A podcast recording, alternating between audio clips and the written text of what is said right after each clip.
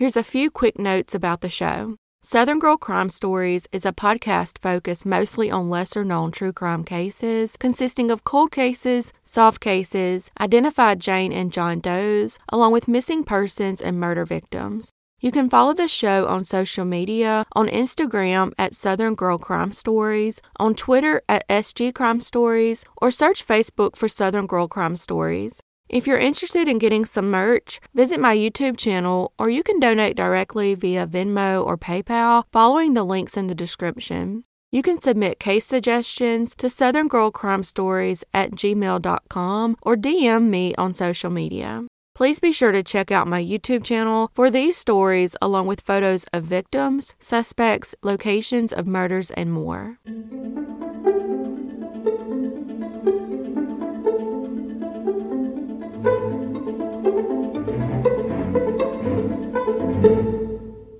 Catherine Renee Walker was born on July 22, 1976, and grew up in Albany, New York. She married Army medic Michael Walker in 2003, and like many military families, they moved around often.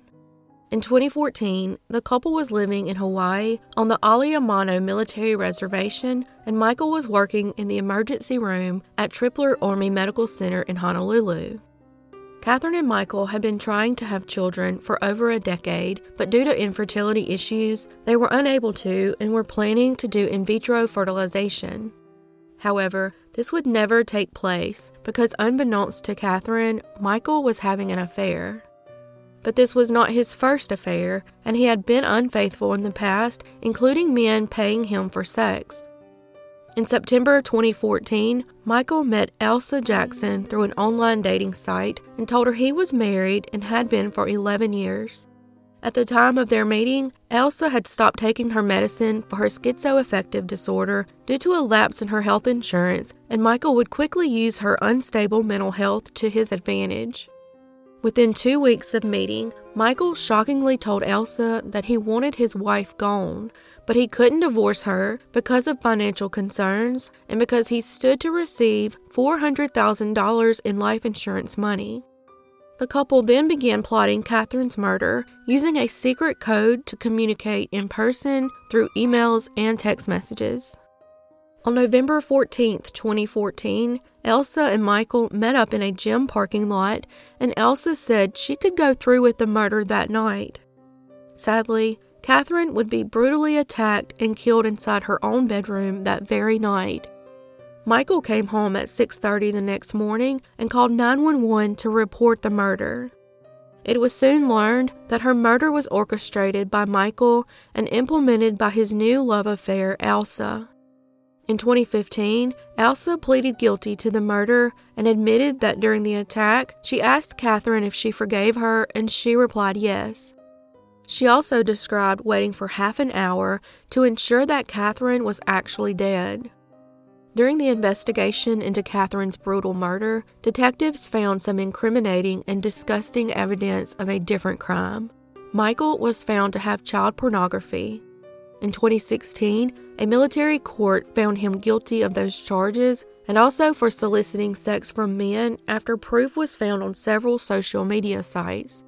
Then in 2017, he was convicted of sexually abusing a child, physically assaulting a child, and wrongfully communicating a threat. He was reduced in rank from sergeant to private, dishonorably discharged, and sentenced to 10 years in prison. He would also plead guilty to second degree murder and would be sentenced to 35 years in prison.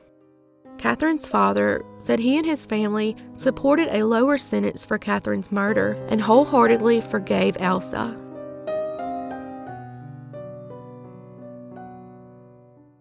Wendy Jerome was born on November 1, 1970, to parents Marlene and Wayne Jerome. At the age of 14, she lived on Denver Street in Rochester, New York, and was described as petite, intelligent, and an ambitious little girl who loved Steve Perry, the lead singer of Journey. On Thanksgiving Day in 1984, Wendy left home that evening to deliver a birthday card to her friend, Susie Keller. Susie lived nearby on Alexis Street, which was only a few blocks away and Wendy was supposed to only be gone an hour and return at 8 p.m., which was her curfew.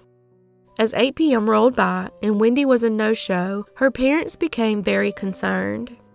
They knew that Wendy had arrived safely at her friend's house, so it was on her walk back home that tragedy struck. Not more than a few hours later, a man taking a walk discovered her body only a quarter of a mile from her house in an alcove behind a school. She had been raped and beaten to death. The beating was so bad that poor little Wendy was unrecognizable.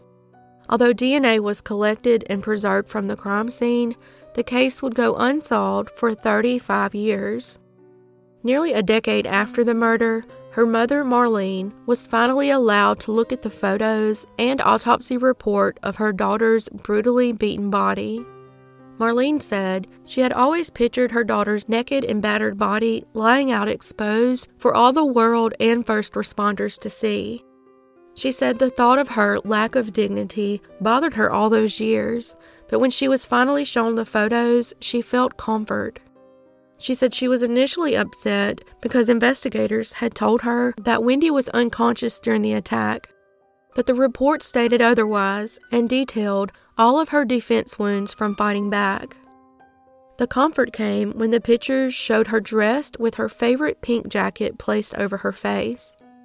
The photos also revealed to her mother what investigators had known from the beginning Wendy had been allowed to get dressed and even tie her shoes before her assailant beat her to death. Also, the cut on her throat was four inches, much smaller than she had imagined. About six years later, the man that found her body, who was 22 at the time, committed suicide. His DNA was compared to items left at the crime scene, and it was not a match. Although he was never a suspect, his hair type was similar to that found at the crime scene, and before calling 911 to report her body, he first visited the home of his friend before they returned to the body. Meanwhile, in the years 2000, 2016, and 2019, the DNA from the semen sample was used to try to identify her killer using advancements in DNA each time. Finally, in 2020, with the use of genetic genealogy, the DNA was linked to Timothy Williams. Williams had moved from Rochester to Melbourne, Florida soon after the murder. He was charged with her murder, but not the rape due to the statute of limitations. He and Wendy lived near each other at the time of her killing, but did not know each other. Wendy's mom, Marlene, says she's relieved to finally have some answers, but wishes her husband was alive to see an arrest in his daughter's murder.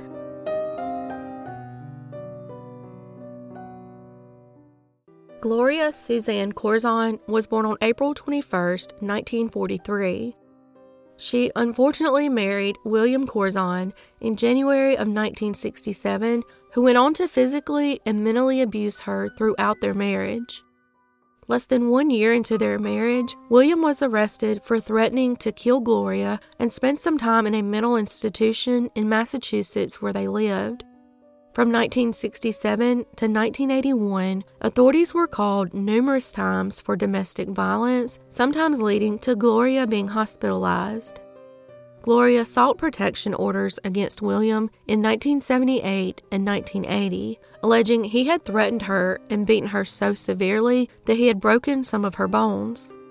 However, she always withdrew her complaints before they went to court. Police were called to their home nearly 10 times just between 1976 and 1980, and all the hospitalizations were documented. In 1981, the couple lived in the 2700 block of Pickertown Road in Warrington Township, Pennsylvania, and Gloria worked about six miles away in Horsham, Pennsylvania. On March 6, 1981, Gloria left work, never to be seen alive again by her coworkers. Her brother, Ralph Kidder, last spoke to her weeks prior, and her father had tried to call her house several times but was never able to talk to her. After she disappeared, William gave many conflicting reports about her possible whereabouts. On Mother's Day in 1981, her mother received a Mother's Day card from her. However, it did not appear to be in her handwriting and was strangely signed Gloria Corzine, even though she never used her full name when writing to her family. Four months later, in July of 1981, Gloria's brother reported her missing. Police questioned William, who claimed that she had gone to Florida to visit her aunt. Gloria did have an aunt in Florida, but William had given the police the wrong name. When they questioned her real aunt, she told them she had not seen Gloria in months. All her personal belongings were left behind, including her car, dog, driver's license, credit cards, and thousands of dollars in her bank account. One month before she vanished, Gloria gave her stepfather an envelope, telling him to open it if anything ever happened to her. When she disappeared, he opened the envelope and found it contained a three page list of assaults Gloria claimed William had inflicted on her. In 1986, investigators dug up the yard of his home looking for Gloria's body. Instead, they only found the remains of her pet dog. While missing, William reported that he didn't know where she could be, but continued to forge her signature on tax documents, checks, and greeting cards to make it look like she was still alive. At times, he claimed she returned home for an oil change, and in 1987, he said she returned to get her 1968 Jaguar. Then the case was reopened in 2017, and Warrington police spent two years reinvestigating before they finally had enough evidence to take to a grand jury. Finally, in April 2019, the grand jury indicted William. He quickly asked authorities if they had found her body. That question and the years of abuse and documented injuries to his wife before her disappearance led authorities to charge him with her murder. William decided to come clean and confess to what he did. He stated that when Gloria arrived home from work that day, they began to argue as usual. He claimed he shot her in self defense after wresting a gun from her hands. He said he then placed the body in the trash until morning came and then loaded it onto his boat, towed it to an area of the Delaware River near Lambertville, New Jersey, and dumped her body. He was charged with not only a homicide, but also forging Gloria's names on documents, along with perjury and solicitation. In 1981, he solicited one of his tenants, Samuel Culp, to kill one of the detectives investigating Gloria's disappearance. Samuel testified before the grand jury and said a patch of concrete in the basement of the couple's home looked newer than the others, and he believed this is where Gloria was buried. In 2018, the house was searched with ground penetrating radar, but her body was not found. However, the foundation in the basement had been disturbed since the home was built. He was sentenced to seven and a half to 15 years in prison. Her loved ones said they knew he was responsible for her disappearance and presumed murder and said they had waited nearly four decades for justice. They only wished they knew where Gloria's remains were so they could give her a proper burial.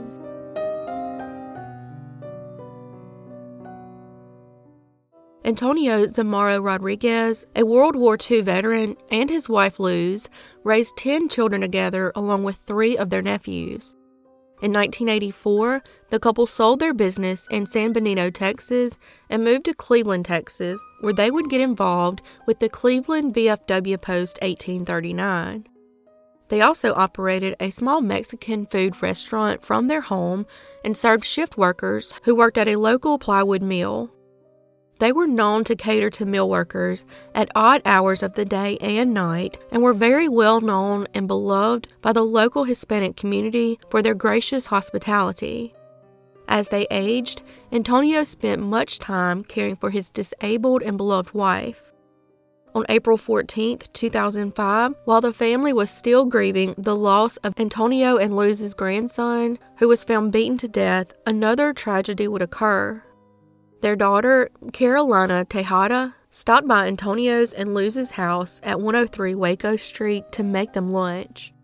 When no one came to the door, she assumed that her parents were asleep and let herself in.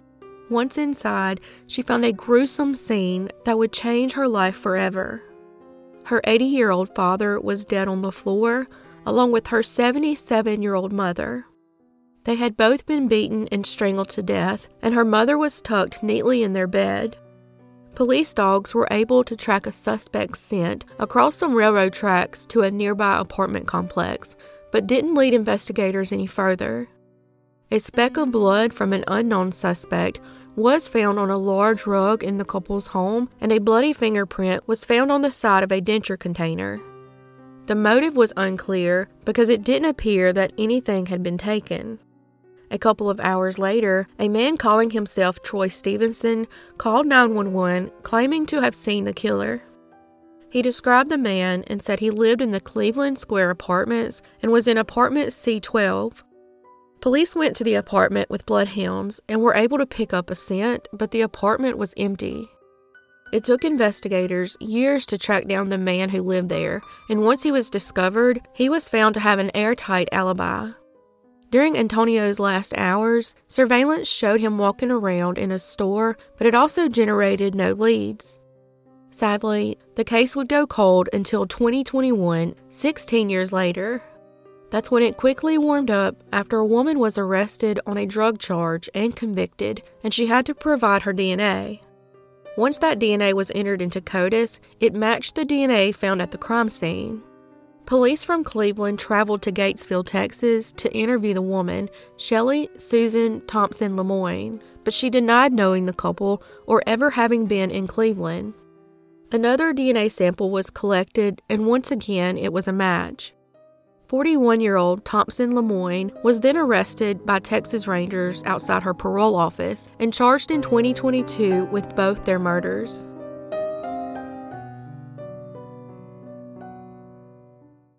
Eve Helen Wilkowitz was born on April 17, 1959, in Long Island, New York.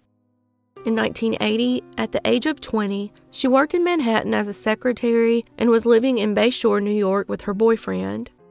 On March 22, 1980, she left work and took a train home to her apartment on Long Island. However, she never made it, and three days later, her body was found on the front lawn of a home near her apartment. She had been kidnapped, raped, and strangled to death. Although DNA was collected from the crime scene, the case would go unsolved for the next 42 years. Then in 2020, the FBI and Suffolk County Police Department began another investigation, but this time with advancements in DNA and genetic genealogy. The following year, in 2021, a match was made to the killer through one of his sons on public ancestry websites. The one son he had not been close to allowed detectives to have his mouth swabbed for his DNA, and it was a match. So investigators exhumed the suspect's body and compared DNA from the 42 year old rape kit to his remains, and once again it was a match. On March 30th, 2022, officials formally announced that Eve's rapist and killer was a criminal named Herbert Rice. Rice died of cancer in 1990 and had lived with his mother just a few houses from the spot where Eve's body was found.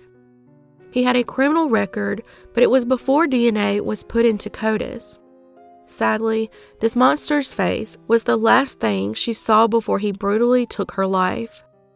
Eve's younger sister, Irene, thanked investigators for their persistence in solving the case, but said the pain of losing her sister will never go away.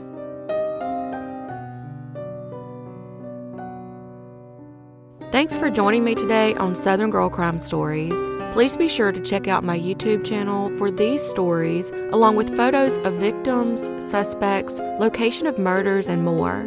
As always, your support is very much appreciated, and I look forward to seeing y'all next time.